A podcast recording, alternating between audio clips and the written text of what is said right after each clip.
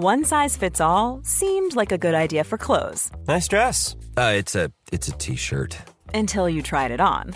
Same goes for your healthcare. That's why United Healthcare offers a variety of flexible, budget friendly coverage for medical, vision, dental, and more. So, whether you're between jobs, coming off a parent's plan, or even missed open enrollment, you can find the plan that fits you best. Find out more about United Healthcare coverage at uh1.com. That's uh1.com. Hiring for your small business? If you're not looking for professionals on LinkedIn, you're looking in the wrong place. That's like looking for your car keys in a fish tank. LinkedIn helps you hire professionals you can't find anywhere else, even those who aren't actively searching for a new job but might be open to the perfect role. In a given month, over 70% of LinkedIn users don't even visit other leading job sites. So start looking in the right place. With LinkedIn, you can hire professionals like a professional. Post your free job on linkedin.com slash people today.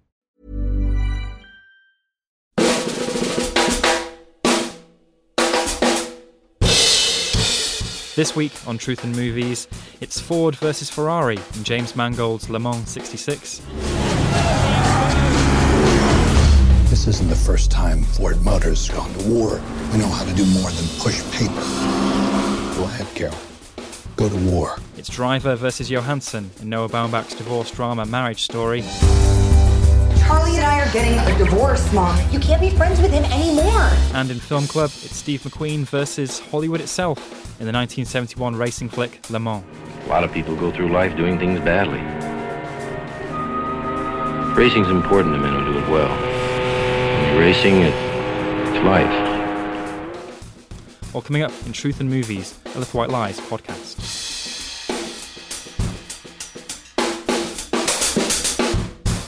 Hello there, movie truthers. It's Michael Leader here in the host chair, sitting across this week from Adam Woodward of Little White Lies. Hello. And since we're talking about Le Mans this week, we should get La Manuela, Manuela Lazic. Hi. Welcome back to the show. Uh, thanks for having me for this great pun. Yes. Or, Uh, ju- or just Le, I'm Mon- leave Le now. Money. Le money. Le yeah, money. That's good. how have you been, Manuela? What have you been to? uh, very good. Yeah, all good. Writing is going well. You know, the freelancer lifestyle. I'm also trying to get more into acting, but that's another story. But yeah, Okay. all good. Okay, good. Adam, before we get on to the new releases, we do have big Little White Lies news, don't we, this week? The new issue has been unveiled. It has, yeah. Um, our our sort of take on uh, the Safdie brothers' new film, Uncut Gems, which we all saw uh, a few months ago. I think it was the surprise film at the LFF, and David and I managed to sneak ourselves into that. And yeah, it's it's a pretty remarkable film. Anyone who's seen Heaven Knows What or Good Time, Oh, yeah. which is on Netflix. This is very much in the same vein as something like Good Time. One of the most intense experiences I can remember uh, having in a cinema, that certainly recently. But yeah, we've done a whole issue around that. Got some really cool stuff in there with the Safdie brothers. Charles Bramesco, our New York guy on the ground there, is, has done a really cool feature just walking around the diamond and jewelry district of New York. And Nick Pinkerton's written an amazing piece on Adam Sandler's Netflix career and a reshaping of his comic persona. So yeah, really, really worth checking out that issue. Brilliant. I can't wait, not to read the issue, of course, but can't wait to see Uncut Gems, particularly since watching the Variety Actors on Actors interview between Brad Pitt and Adam Sandler, where Brad Ooh. Pitt just geeks out and makes Adam Sandler look very uncomfortable. Yeah. Where he's just, oh man, that film! I In do, front of Adam I, I do love that picture of them just embracing, and Brad Pitt looks like he, I mean, looks like he's meeting his childhood hero. Or something. It's great. Exactly, yeah. Maybe have a look at that as well, listeners. But we should crack on with new releases this week. Since Film Club is racing themed, we'll bump Le Mans 66 to go side by side with Le Mans. So let's start with Marriage Story. Marriage Story is Noah Baumbach's portrait of a marriage breaking up and a family staying together. Charlie, played by Adam Driver, has become a star director in New York theatre. Meanwhile, his wife Nicole, played by Scarlett Johansson, aims to get her acting career back on track and leaves for LA with their son to audition for a pilot.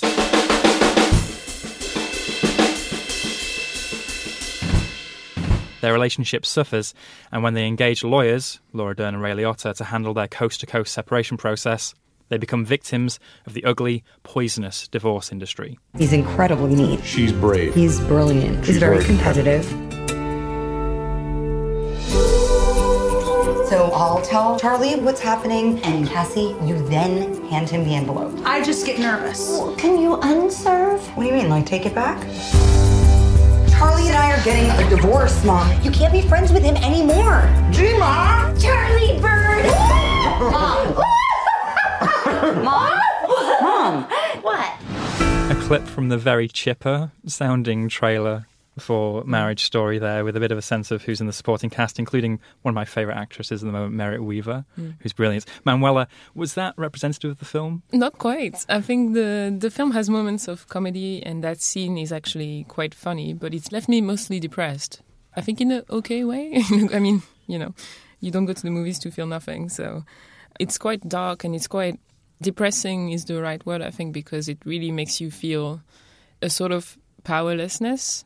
Because I think it's called Marriage Story for a reason. It's not called Divorce Story because it's about how a marriage is a complicated thing. Not that I speak from experience my, my own, but it's really about how you can see relationships with people that you love get destroyed quite quickly and surprisingly, and things spiral out of control. And yeah, so that scene, for instance, is a um, comedy scene, but it's it's about the wife so Nicole, played by Scarlett Johansson, trying to give divorce papers to Adam Driver, and that's funny, but it comes at the worst possible moment for him, obviously for her as well, because it's never fun to do.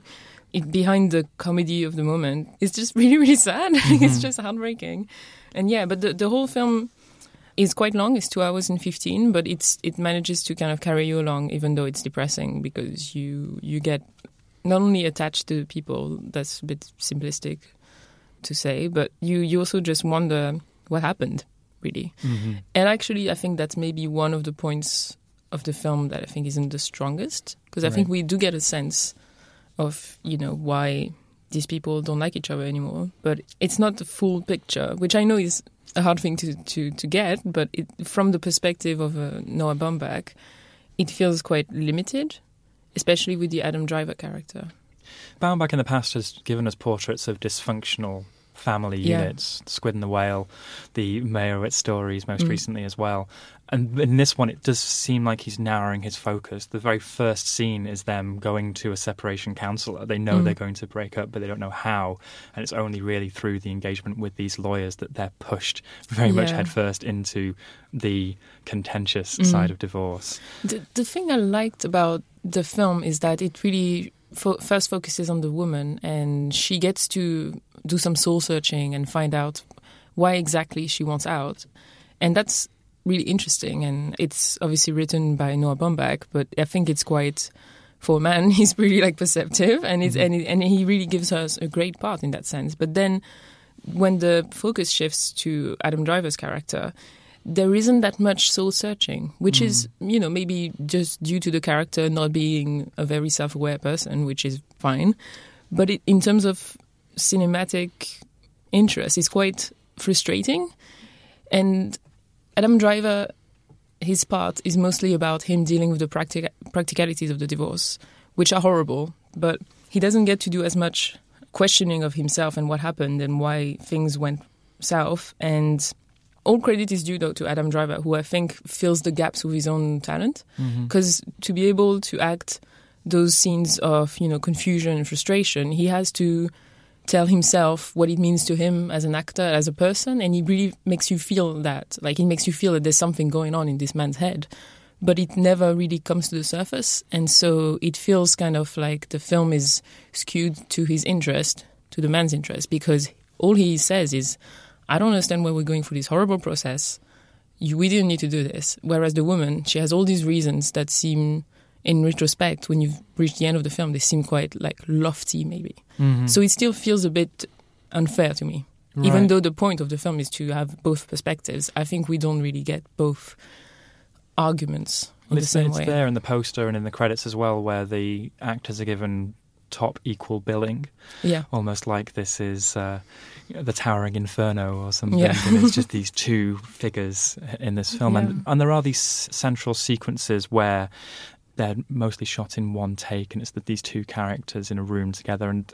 I wonder on, on an acting level, Manuel, with your recent interest in Mhm. acting, are they doing different work than we've seen before? Scarlett Johansson being someone we've mainly seen in blockbuster Yeah. comic book movies. I think they're both doing really amazing work, especially in that big fight scene, which I'm sure people will really love. It's really quite reminiscent of obviously Kramer versus Kramer and all those 70s argument movies like the Cassavetes movies. But um, yeah, I do feel like Adam Driver is so high above everyone else. Like Scarlett mm. Johansson is doing amazing work, but I think he's doing more than he's ever done, and he's incredibly heartbreaking. And in the film, the character is referred to by his ex-wife as a big bear, and he really is like that because he's massive, but he's also just like this towering force of nature who gets to see his life break down, and that's quite impossible to to watch. But he's making it so so compelling, and I think it's actually a problem for Adam Driver. Like he's so much better than everyone else, and no one else can compete. So he's kind of like alone at the top, and but it makes for a really great portrayal of a man that actually, if anyone else would portray him, I would probably have much less patience with him. And he's playing a dad as well. Haven't seen that Yeah. before. That's something new. That's true. Adam, um, what's your take on Marriage Story? Yeah, I I, guess just touching on um, what Manuela was saying, I think the kind of idea here is that Adam Driver's character has flourished in the New York theatre scene. He's he's very highly regarded and revered by his peers, and he's been allowed to really grow as a person. And Nicole hasn't been. And and her argument, I guess, is that he sort of stunted her growth. His success has stunted her growth. And so, like what you, what you're saying about it's it's kind of her having this awakening, having this moment of this is the person I, I've prevented myself or been prevented from becoming, and now Mm. I want to actually like pursue this and, and, and try and grow. So it is skewed more towards her side of the story. I mean, that's the thing. It's at the same time we understand better her side, but we don't get the sense that the man cares about this. Yeah. Even though it's Noah Baumbach who made the movie, so it's kind of confusing. We should caveat all this by saying that this is a very personal film for Noah Yeah. Baumbach. Mhm. I mean, all of his work, I, I- I suspect, is, but he went through quite a kind of messy, from all accounts, and public divorce, and um, he's obviously now with Greta Gerwig, but his divorce undoubtedly is the kind of source material, I think, Yeah. for this. Specifically, I think his experience with, as you said, the divorce industry in, Mhm. in LA and America. So maybe I was expecting it to be a bit more in favour of the male perspective, but I think It's- he does try just- and even it out slightly. I think I just found Mm. Adam Driver's character less convincing. Frankly, I didn't really buy him as this revered theatre director. I mean, not until the very end of the film where he there's this amazing like double performance from Stephen Sondheim's musical company. Mhm. Um, Yeah. Scarlett Johansson is kind of performing this idea that she's in a better place in, in her life and she's happier, and Adam Driver is. Um, letting it all out right it's this very cathartic moment for Yeah. him and that, that's the point where i thought okay he's actually convinced me in this role now Mm. but before that I, I felt like he was a little bit underdeveloped maybe Yeah, I think the the whole background of them being on the theater scene is a problem a little bit because it feels very much like a tacked on thing, like a cliche background where, you know, we see them in rehearsals and all the other actors are chatting about them and all those moments with the supporting actors I think are kind of cringy because he's I think Baumbach is trying to evoke a Woody Allen thing, which is fine, everybody's doing it. But I don't think it quite works because it kind of breaks the realism of everything else because all these characters are like the perfect, you know, supporting actor in a theater troupe just talking shit all the time about everyone else and being super smug about the, the scene and being like, oh, there's so much space in LA. Haha. I mean, I don't have a reference point for that, but like, it's, it's very, very smug. in, in terms of observations as well they, they do Mm. feel very superficial and yeah. he's obviously, obviously been compared to people like Woody Allen a lot, and he fe- he feels like he really leans into that comparison for the first time. Um, and the Ingmar Bergman thing as well. I mean, there's a Mm. very direct and deliberate reference to scenes from a marriage here, which uh, Matt Thrift in his review for us, which you can read in the mag, he sort of says it's very much Baumbach saying, right, let's just get that out of the way before anyone else Mm. draws Right. that comparison. But I don't know whether that in itself actually. Whether that's successful and whether he excuses himself there, Mm. but you know, it does feel like something which is a very purely Baumbachian mode of storytelling, and and I think for better and worse, like there's some amazing scenes in this, amazing performances. And we talk about the the big argument scene and. and some wonderful moments with Adam Driver's character and the son as Yeah. well, um, when he's trying to make an effort to actually set up a life in LA and essentially connect with his son for the first time, which you realise he, he hasn't really attempted to do or, Mm. or thought he had a, a stronger connection, certainly. But for every amazing scene, I think there's a few dud scenes. And Mm. for me, Baumbach trips up on this. I mean, it's something that he does quite often, I think, in his work, but introduces more interesting characters than the ones you're supposed to be invested in. So Mhm. Ray Liotta's divorce lawyer and Laura Dern's lo- divorce lawyer. I mean, they feel like they've just been ripped out of another movie Mhm. and, and airdropped into this. And I think they they cause kind of chaos in a very entertaining way, but I'm not sure whether actually their performance is a little bit over the top and a bit jarring in terms of the Mhm. very quiet, very kind of somber and ruminative film that Baumbach's trying to tell. Well, that gets to the heart of perhaps what I find quite confounding about this film is that it feels like maybe three or four ideas bolted together. You have that almost absurd look at the divorce industry, the way that these two people want to split up amicably, but once lawyers get involved, they're going through the wardrobe, pulling out all the skeletons in the closet, revisiting old conversations, redressing old wounds. Mm. Then you also have scenes that are almost from a farce about breaking up. The scene we heard in the trailer where Merritt Wever is given the responsibility of handing the divorce papers and she can't do it. Oh, I hated that scene. And then there's also the scene uh, later in the film where Adam Driver is ob- observed by a child expert to see how he's a good dad, That's the best. and which is probably one of the It's better a horror scenes. film. But It's it is amazing. also this almost short film in its own right that's worth studying. Likewise, it's this raw emotional journey through the dissolution of a relationship Mm. while trying to maintain one relationship, which is parents uh, for this child. Mm. And they do jar against each other. There is that aspect with thinking about Noah Baumbach and his autobiographical view. He's used his own life as inspiration for many of his films from Squid and the Whale onwards. But also, I've read in interviews that Scarlett Johansson brought a lot from her own divorce Mhm. into her character. Laura Dern apparently based her character on a divorce lawyer she had or knew. So I think Noah Baumbach is probably more collaborative than we think. He might actually Mm. be a bit more like the director we see in the film, where he's you know, not, Mm. not manhandling his characters, but he's being Yeah. you know carried by them as well. So it doesn't really come together. But what you can't really deny is that there's a bruising quality Mm. to the performances and.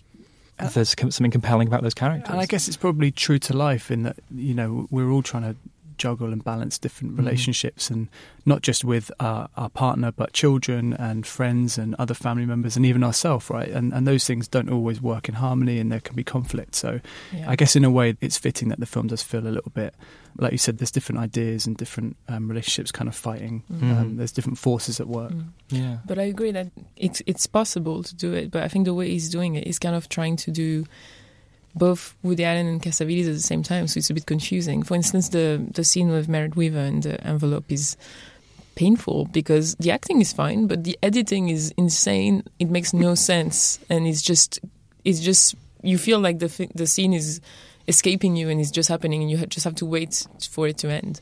And that's completely in contrast to the argument scene, which is super lived in and super just shot reverse shot. You don't need any extra stuff to make it interesting because these actors are doing their job. And the actors in the scene with Merritt Wever are doing th- their jobs, but they're just being cut up in pieces, and it's Mhm. and it's frustrating. So I think the mix of ideas and tones is also in the directing, the filmmaking, and that's a bit strange because I think the script can can have all of these things at the same time because that's true. Like a marriage is uh, many things. It's ridiculous. It's it's sad and it's about you and the wife and or the partner and everyone else. So that's fine. But it's just in terms of like, so that's why the Squid and the Whale works. I think because it's kind of um, coherent, Mhm. even though it has moments that are really sad. That the whole thing works of a piece and. Yeah, it's a contained whether- film.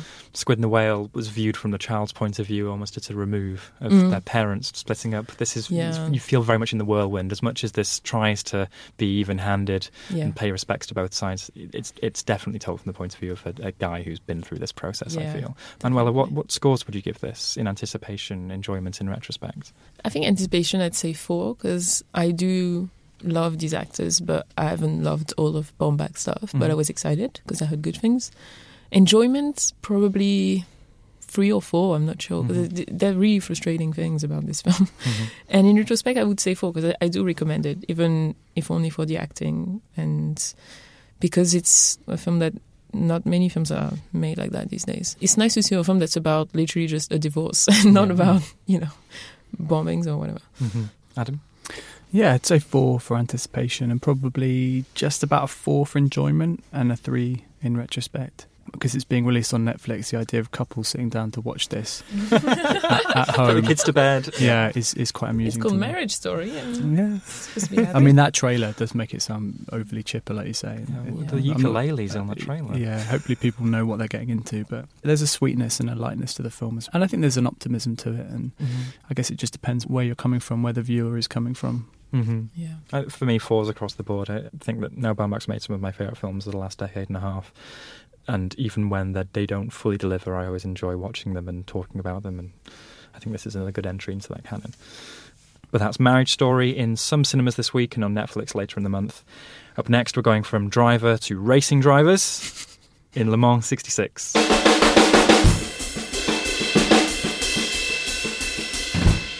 Matt Damon and Christian Bale star in the true story of American car designer Carroll Shelby and British born driver Ken Miles, who together build a revolutionary race car for Ford Motor Company and take on the dominating race cars of Enzo Ferrari at the 24 Hours of Le Mans in France in 1966. You're going to build a car to beat Ferrari with a Ford. Correct.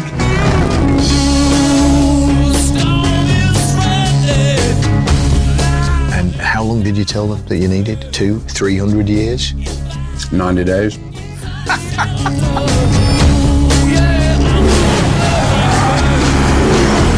This isn't the first time Ford Motors has gone to war. We know how to do more than push paper. Go ahead, Carroll. Go to war. And that's a clip from Le Mans 66, a rare film because it features Brummie Bale. How does that play out, Adam? Yeah, so he's playing this character who I wasn't really that familiar with. I sort of have a yeah, I'm better on history of like uh, Formula One in the '60s, you know, Jackie Stewart, Graham Hill kind of era.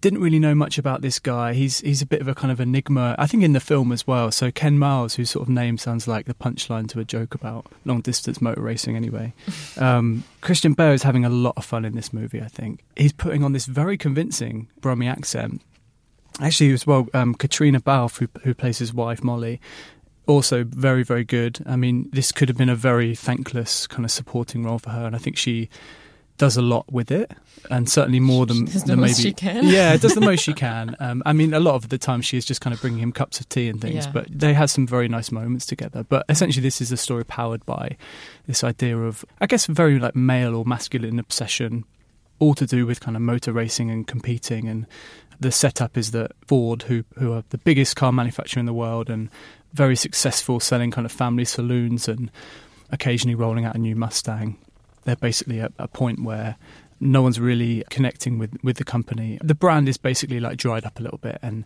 I think Jon Bernthal's character comes in and says, "Baby boomers are not buying these cars.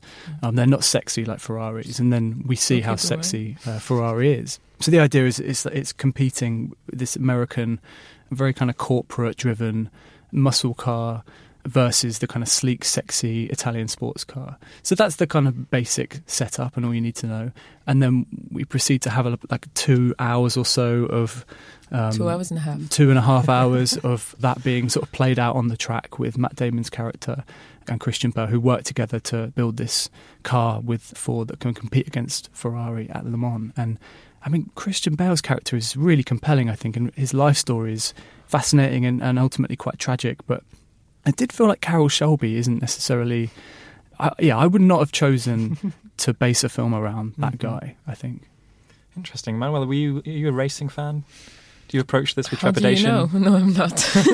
no, I mean, I'm not a racing fan, and that was a very long film. But I was fairly entertained. I was surprised with myself at how entertained I was, up to a point. Like Adam said, I think the the main draw is the acting again, and Bale is really interesting. I, I'm still not sure I, I liked this performance that much because it is so over the top. It is borderline caricatural, but he's really committing to it, and it really brings some relief to this film, which otherwise would be super slick because it's really slick. Like it's, it's really trying to emulate the old movies of the 60s, 70s that were trying to be commercial and a bit cool and very cool and very kind of trying to be different and about, you know, big things like American dreams and things like that. And mm-hmm. it does that pretty well. But still, yeah, I agree that Carroll Shelby is not really a, a character.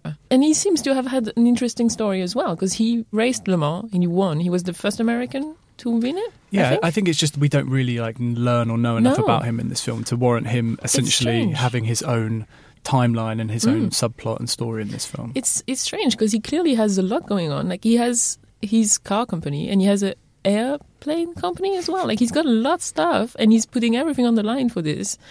And it's kind of strangely not not addressed as much, which I think is because it wants to focus on the race itself, which Mhm. is you know Yeah, which I guess the main problem is that it's a 24-hour endurance race, and so Mm. I think it's it's a good 90 minutes or so into the film before we even get to Le Mans, Yeah. right? So, yeah, it's it's sort of how do you how do you compact that into a compelling segment or, se- or section of the film, which Mm. I think it does to an extent. I mean, the that section is where it really gets into the kind of meat and potatoes dad movie territory and, and Mm. I'm fine with that. Like if that's what the film is that's all great but it does feel really kind of drawn out. And I mean the last half an hour you can kind of understand why they put it in there. It gives the film more dramatic shape and without kind of giving anything away I guess it, it's trying to humanize these characters a bit more and, and give a bit more for the audience there but I just think it could have ended with the end of the race and Mm. I would have been quite Mm-hmm. happy with that you know it does feel like it Yeah. drags it out I think it's weighed down by the fact that it's based on a true story. Mm. And when it's based on a true story, you have to decide when you end and when you start. And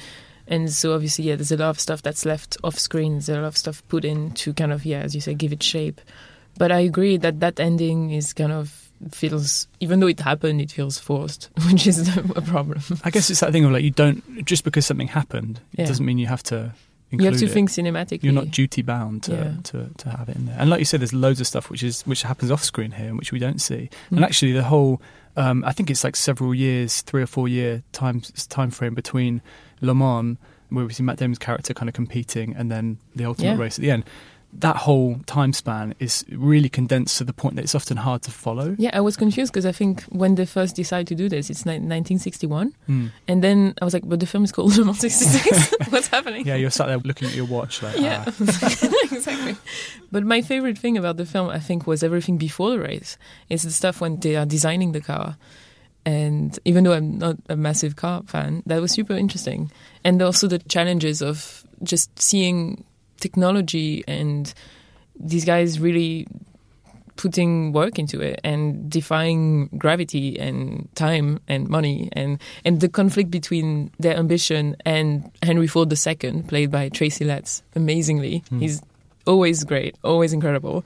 It's really quite frustrating because I think we are in a very cynical time now, but I mean, at the time it was the same, and I know it wasn't that long ago, but but it, it's quite something to see how even before sports and stuff were so steeped in money, it was already super cynical and all about branding and all about pretense. So that feels super relevant and well described, I think, well played in the film. Yeah, and the way that they depict and handle the the way that, that this particular race ended is fascinating. I, I'm Yeah. not sure the film is really drawing anything from that or commenting on, on it necessarily, but it is feels very relevant to, Mm. to the kind of the corporatization of sport today. Yeah, it's very much about advertising and and it's also like there's a critique of Fordism in it, like literally, because at some point the Christian Bale character. Is talking to Shelby and he's like, "You think these people want to use you, but some guy is answering to some other guy who is answering some other guy," and he gives like this really quite powerful explanation, and it, it's true, and that's what kind of happens, and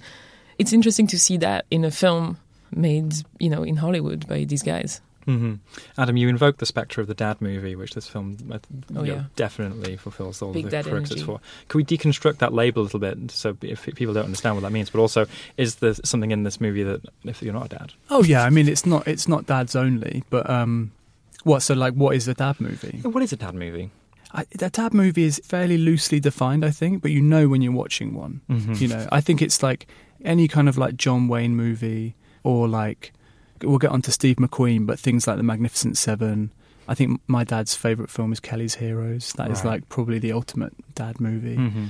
Something where it's men on a mission, basically, and there's very little padding or furniture to that. I find the the modern day dad movie is sort of typified by people doing their jobs really well. Yeah.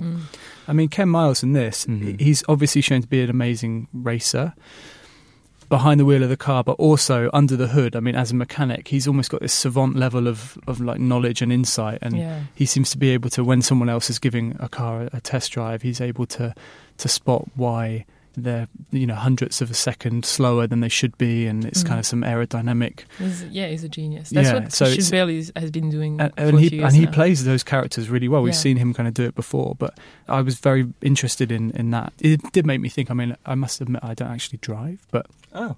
and I'm not really a petrol head, but it did make me uh, think this is fascinating. This is something I'd be probably quite interested in. Mm. Interesting. And we're going to be talking about another film set at Le Mans very shortly Mm. with the 1971 Le Mans. But let's put some scores on this before we do. Adam, I'll come to you first. Well, it was being hyped up quite a lot. This film. It had a big bow at um, TIFF, I believe, and there's talk about whether they're going to maybe put forward Damon or Bale for the Oscar, and I don't know how you could put either forward, frankly, but Really? um, they probably just cancel each other out. So I was quite excited for it. I'd maybe say a four in anticipation, and it certainly delivers. I think it ultimately loses its way a little bit and just doesn't have quite enough kind of fuel in the tank to justify its almost two and a half hour runtime. So three and then three for, for me for the other two. Manuela? I think same for me, four three three. The other thing that made it less enjoyable for me is that it feels it's it's a Dan movie also in the sense that it's very much pro conquering the elements and you know it's a very forceful film. It's very much like they're pushing the car really hard and that's supposed to be like cool and rousing and it is in some way. But it's also just rule breaking and things like that that feels kind of unfair and I don't want every movie to tell me to be a good person, but it's a bit like yeah, saying, "Oh well, it was all worth it." And it's a bit pff, yeah, sure. So that's it. Well, okay. So Le Mans 66 is in cinemas this weekend. Let us know what you think if you do see that, or Marriage Story at the usual channels at Truth and Movies on Twitter, Truth and Movies at tcolondon.com via email, or at the comments section at lwlies.com slash podcast. Up next, Film Club, more racing, this time with Steve McQueen in Le Mans. Cool fact a crocodile can't stick out its tongue. Also, you can get health insurance for a month or just under a year in some states. United Healthcare short term insurance plans, underwritten by Golden Rule Insurance Company, offer flexible, budget friendly coverage for you. Learn more at uhone.com. Many of us have those stubborn pounds that seem impossible to lose, no matter how good we eat or how hard we work out. My solution is PlushCare. PlushCare is a leading telehealth provider with doctors who are there for you day and night to partner with you in your weight loss journey. They can prescribe FDA-approved weight loss medications like Wegovy and Zepbound for those who qualify. Plus, they accept most insurance plans. To get started, visit plushcare.com slash weight loss. That's plushcare.com slash weight loss. I'm Sandra, and I'm just the professional your small business was looking for. But you didn't hire me because you didn't use LinkedIn jobs. LinkedIn has professionals you can't find anywhere else, including those who aren't actively looking for a new job but might be open to the perfect role, like me. In a given month, over 70% of LinkedIn users don't visit other leading job sites. So if you're not looking on LinkedIn, you'll miss out on great candidates like Sandra. Start hiring professionals like a professional. Post your free job on linkedin.com/people today.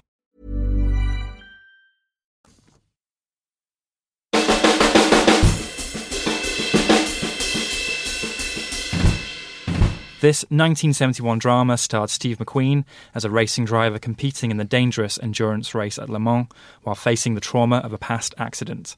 Something of a passion project for racing fan Steve McQueen, Le Mans was brought into existence by sheer star power and the industry goodwill accrued by hits such as Bullitt and the Thomas Crown Affair, and the result was a box and the result was a box office flop.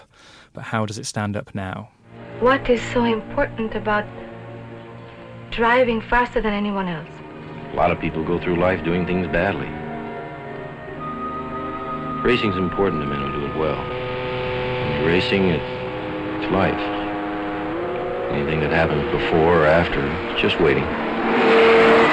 Le Mans. The men, the machines, the motion picture. Steve McQueen stars in it. No one else could. Well, that was Le Mans from 1971. The man, the machines, the motion picture. What an Yeah. amazing tagline. so interesting to find some dialogue in there because there's no dialogue for 40 odd, for 37, 40 minutes. Wow, that, that scene is um, it's probably the only significant dialogue exchange between two characters in the film. And just to kind of um, jump ahead a little bit, so I watched this, and I also watched the 2015 making of documentary, Steve McQueen, The Man and Le Mans, which is really, really worth seeking out. And I think actually, even if you're familiar with the story, and it, it just sheds a lot of new insight into the crazy making of this film. And one of the things that is revealed in this is that they basically went into shooting without having a script. So the scene in question it was like put to McQueen that okay, we need to actually have characters and we need to have some kind of story and, and get to a point where we can we can introduce some maybe some romance or some you know. So I think it's like the hundredth round of different writers coming in and being given a, a shot at writing a script. And it's put to him that okay, so you know you're sat in your trailer and uh, this woman comes in and she says hello and you say hello and Steve McQueen's like I'll stop you there. Wouldn't necessarily say that. and so it's like back to the drawing board. And this went on for months and months. And ultimately, I mean, what they get is I think that scene is quite incredible in, in the end. And it's worth including in the film because it, it's a kind of distillation of this idea of what is what, what is driving him, what is motivating him mm. to be a racing driver. And it kind of seems a bit corny and a bit laughable today, but you know, this is sincerely what he kind of believed in. This is like the reason he made the film you know, he basically says, I'm living when I'm on the track and when I'm behind the wheel, and everything else is just waiting. Mm-hmm. Which is, you know, if we're talking about dad movies and, and this, mm. this kind of ideology of the man who pushes himself and pursues greatness and battles the elements and everything else, I guess it's in pursuit of, of nothing really. It's just like being in the moment, it's just doing it for the thrill of it. Mm. And obviously that has been expressed and told ad nauseum throughout cinema, but I think there's there's such a kind of purity to the way it's portrayed here, and the film, as you say, no one really talks in the film for the first forty minutes, which you think, wow, he went and took all the goodwill and money and clout that he had from things like Thomas Crown Affair, Magnificent Seven, had a blank check and just went and made this super like avant-garde, almost like anti-Hollywood movie where it's just racing footage, and that's kind of true, but at the same time they just didn't have a script. They just didn't have a story. um, they, you know, they set up camp a few miles down the road from from the track. They set up camera rigs and really quite am- amazing stuff, like really innovative, groundbreaking camera rigs mounted on cars. So a lot of the footage you see from the track is is real. It's like mm. actual. It's someone racing in, in Le Mans. They filmed that for for the 24 hours of the race, and then they basically returned to the track and filmed for about three or four months Wow. Yeah, with McQueen driving, um, and he actually was intending initially to compete in Le Mans that year. And he and his reason apparently it was like really it was insurance reasons. Of course. But he ultimately said, "Well, I'd rather spend three months in the car mm. on the set than 24 hours in the car yeah. during and the actual race and risking my life yeah. which Not which finishing the, the, film which yeah which the documentary really touches on uh, quite poignantly and beautifully the mm-hmm. the idea of the risk of of racing and, and and kind of the consequences of it but yeah I think this is kind of amazing film mm-hmm. and it's not necessarily a good film mm-hmm. but it's almost a film which you can see totally why it flopped and and why maybe people didn't really get it because if you're not someone who's really obsessive about motor racing and there are plenty of people who are, and this film is now seen as quite a kind of cult thing and is really has a massive fan base within that community. I think you just think like, why am I watching these cars driving around really fast for two hours? It's not particularly thrilling to watch. However well filmed it is, I actually think it's only now, kind of some forty odd years on, that you can really appreciate the film. It's almost this weird time capsule of like not just what was happening at the time with Steve McQueen, but the actual filming, the filmmaking process, the techniques they were employing, mm-hmm. maybe went over people's heads at the time or weren't appreciated. But now it just stands up as this ama- a, a kind of amazing um, piece of like history, Hollywood history. I went back and read the New York Times review from its from release, the, yeah. and, and it said dramatically, "It's a bore, complete complete snooze wrong. fest." But the technicolor footage of the racing was something they'd never seen before, especially Mm. on a big screen. So Mm. that has some real value looking back. Mm. But I do wonder, I do contend whether this is one of those films that it's better to read around the film than actually watch the film. Maybe watch the documentary about the film. Some of the stories are just incredible. Say how much Steve Steve McQueen invested to get this film made. In the end, he'd signed away his salary, his cut of the profits, and his creative control of the final cut. Yeah, I think they were several months over schedule and like, over one and a half million dollars over budget as well. And Mhm. Steve McQueen famously fought and fell out with John Sturges, who he'd brought on to direct, and he actually kind of had a view of wanting to make a proper film. And yeah, so so it was kind of a case where he was directing the film. He was he was really Mhm. leveraging his star power, and the guy they got in to direct it ultimately, Lee Katzin, was just a, he was a kind of proxy director. He wasn't really um, pulling the strings. So It, it sounds is- like a made-up name as well. yeah, it does, right? It does sound like something you'd like an Alan Smithee that you'd stick on at the end. And his film credits sound made up as well. He did two of the Dirty Dozen straight to TV sequels. Oh yeah, right. and and so you know, it's just this fascinating account, I suppose, of Hollywood stardom, and Mm. almost like the the inherent sort of perils and and shortcomings of that. I mean, Steve McQueen's quite open in the documentary. You hear kind of snippets, audio snippets from him, and he's sort of talking about how you know being an actor is the best thing ever, but he hates being a movie star. But this film totally trades and relies on his stardom. And I mean, he's playing this character. I mean, they give him a name, but I mean, they may as well not. It's just Steve McQueen. You are you are watching Steve McQueen, essentially in his element, doing his thing, and it's quite powerful. I think seeing that now, and he's someone who has really endured as a screen icon as well. I think, and and this is kind of part of his his the mythology around him and his legend is sort of built off the back of things like Le Mans.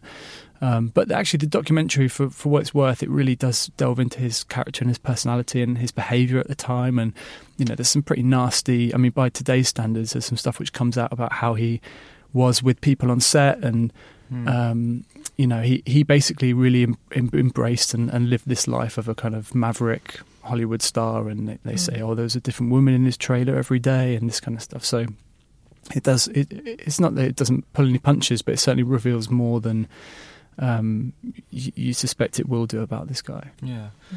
Manuela, what did you make of this film? And Yeah. Steve McQueen and star power, everything that I think you respond to usually. Well, yeah, exactly. I think, like Adam said, that this film is only as interesting as you are interested in cars. I think it's also interesting if you care about movies and mm-hmm. also about stardom. But for instance, the technical elements are outstanding. Like he says in the film, like everything else is just waiting. There's a lot of waiting until you get to the like cool cinematic bits. But for instance, all the things that are done in sort of strange slow motion when there's an explosion or or just someone turning around to look at him are incredible. They're so modern, but at the same time very much of the time. And this stuff is incredible. And I think they probably used, I don't know, like different cameras or just they got creative in the editing room because they, they had to make a movie with the, the content they had. But yeah, all that is super interesting. And yeah, the star power is clearly very much part of it. And I like that the character himself is uh, attacked by paparazzis all the time and they're all around him. And, and yeah, Steve McQueen doesn't need to speak. That's why he doesn't speak. He just needs to be Steve McQueen doing his thing. And that's compelling enough. Just seeing him not talk to this woman, for instance, like not saying the things that he should be saying, not addressing the big elephant in the room. That's super compelling. That's why I actually don't really agree with them, Adam, that this scene where they actually talk is useful because I, I, think he kind of kills the mystery. Mm. I'd rather have him express it in some more obscure way, maybe. I don't know. I But guess yeah. it's like useful in that it's it's Steve McQueen speaking. Sure. It's his own. It's like he, you know, whoever wrote. I mean, he probably wrote those lines, but um, you know, it's very much coming from him. Mm. And this this one aspect I think is so fascinating in- of, of this film, and what the documentary gets across really well is like he just had this like single track mentality that at the time no one really understood and and it's like well why would you want to make this film where there's no like dramatic interest Mm. and there's no the audience can't really invest in it Mm. and it's easy and simple to just say he was just really into motor racing and he just wanted to capture that feeling and that experience. But I think what he was trying to do was actually a bit more radical and maybe even ahead of its time. And and you can look back at it now and say, wow, he he totally battled against the system and made things in, in, in his way, like no compromises, Mm. for better and worse ultimately for the film. But I think what he actually achieved, it kind of tore up the rule book a little bit for what could be expected of a Hollywood production of this scale, and and also what a star was and what they Could could, achieve and could do. Mm. I think maybe he was trying just to marry his love of racing and his love of acting Mm. and uh, in cinema and trying to make something cinematic out of that experience, which is hard when you're not a director and you're just the actor and you're trying to get people to understand your vision.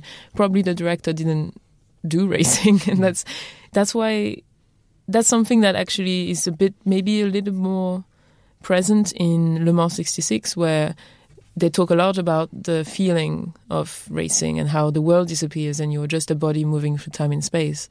I think that's quite that's what McQueen's Le Mans is trying to do as well, but maybe in those limited terms where you know they just had all this footage that's you know well captured, but maybe doesn't quite because you can't you can't really capture that feeling probably. But I, I like the idea that he tried so hard to do it and and in moments he does achieve it i think. Like all this slow motion stuff. The moment when he has an accident and then he kind of replays the scene back in his mind while it's completely sat there shocked in his car in the middle of the, the road is incredible. Like this is like cinematic and translates his experience in a very compelling you know no words way. And that's worth the hour and 45 minutes of this film i think Brilliant. I'm always intrigued by that sense of the 1970s where racing was so glamorous and dangerous. And there were often there were so many very famous fans of racing. You have McQueen, but unlikely people like George Harrison. Oh, wow. uh, it, the, one of his best albums, albums has a song which is called Faster, which is a really naff song about uh, faster than a bullet from a gun. He's faster than everyone. Nice. Maybe it's because I grew up in the Nigel Mansell years and it just didn't seem that glamorous or cool. Oh, But Nigel, Nigel was cool. he had, a good, on. he had a good tash, but he he wasn't exactly James Hunt, was he? He's not. Yeah, he's not James Dean or. If we zoom out for a second, um, you, you mentioned Manuel about films struggling to capture that moment, that rush of well, exactly rush being an example of this. Mhm. Films that try to capture the thrill of racing. Are there any films we'd hold up as being great in that regard, Adam? The, the ones I would um, point out would be a few documentaries Mhm. which which cover specifically like British motor racing in the 50s and 60s and and, and more recently the the Senna documentary I Mhm. think does that really well Asif Kapadia's film from a few years back and that maybe focuses obviously a lot more on the human aspect and the and it tries to kind of weave through this narrative I think it does very successfully, and but the footage is real footage, so that's that's kind of why it's so compelling. And I mean, something like for what it's worth, I think Le Mans '66 is a better film than Ron Howard's Rush, Mm-hmm. but they're essentially trying to do the same thing. It's about these two competitors, and they both contain very compelling footage of racing. But I guess you'd have to speak to someone who's actually been in a, a, a Mhm. race like that and, and experienced it, and attended races before, like not Formula Ones, but similar kind of thing. And it's exhilarating as a spectator sport. I don't know that you could say that that's as exhilarating from a spectator being in a cinema watching Mm. it, but I think you'd have to really have sat behind the wheel and to Mhm. understand what these guys are talking about. Mhm. And that's why, I mean, you're saying about the mystery and the mystique of it. To me, that's why it really lands because hearing him talk about it, I still don't really get it. You know, I don't. Yeah. I've not experienced it, and I don't really understand it, and it's kind of fascinating and Mm. and yeah, just very mysterious, and Yeah. there's something romantic and quite alluring about it as well. I like the idea that I, th- I think Le Mans, the one from 1971, captures the you know the metaphysical experience, like the aspect of uh, you know nothing else matters and time disappears and all that. In some moments, for instance, near the ending, there's just this kind of cheesy exchange of glances between him and the woman, and it like it just keeps going back between them for like I was like, this is going to be so many so many close-ups on their eyes, but it as cheesy as it is, it kind of captures this mystery, this idea that she kind of gets it now, but she also still doesn't. And he himself doesn't know if he can explain. And it's this big unknown and this big mystery. And the film ends, and it's compelling in itself, even if not fully satisfying, even if there's a lot of other stuff around it. and it ends as well with Steve McQueen giving the the V sign, which feels like a very pointed, Yeah. you know, to all the producers, all the all the kind of industry bean counters, and Mhm. I'm sure that was not that did not go down well at the time. Well, that's Le Mans from 1971. Listeners, if you have a watch of that, let us know what you think. Or if you have any other suggestions for great racing movies, I'll throw two in the mix. Maybe not the subjective experience of racing, but the thrill of watching it. Speed Racer by the Wachowskis and the Japanese anime Redline, both films that just use CGI and animation to really stretch and warp our experience of mm. cars going at speed. I mean, Bullitt and The Getaway are, are better films and, and better kind of driving movies in a sense, I think, than this. If you want to watch a kind of Steve McQueen from from that sort of era, McQueen in a car. yeah. Next week, we have an animation special.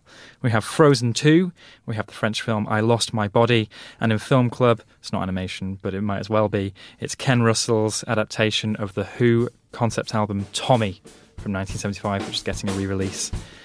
We'll be back next week to talk about those. Manuela, Adam, thank you so much for joining me this week. I'm Michael Leader, and as always, this has been a 7 Digital production.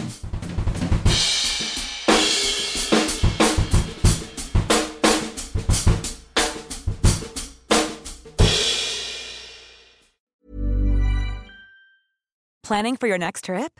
Elevate your travel style with Quince. Quince has all the jet setting essentials you'll want for your next getaway, like European linen, premium luggage options, buttery soft Italian leather bags, and so much more. And is all priced at 50 to 80% less than similar brands. Plus, Quince only works with factories that use safe and ethical manufacturing practices. Pack your bags with high-quality essentials you'll be wearing for vacations to come with Quince. Go to quince.com/pack for free shipping and 365-day returns. Mom deserves the best, and there's no better place to shop for Mother's Day than Whole Foods Market. They're your destination for unbeatable savings, from premium gifts to show-stopping flowers and irresistible desserts. Start by saving 33% with Prime on all body care and candles. Then get a 15-stem bunch of tulips for just $9.99 each with Prime. Round out Mom's menu with festive rosé, irresistible berry chantilly cake, and more special treats. Come celebrate Mother's Day at Whole Foods Market.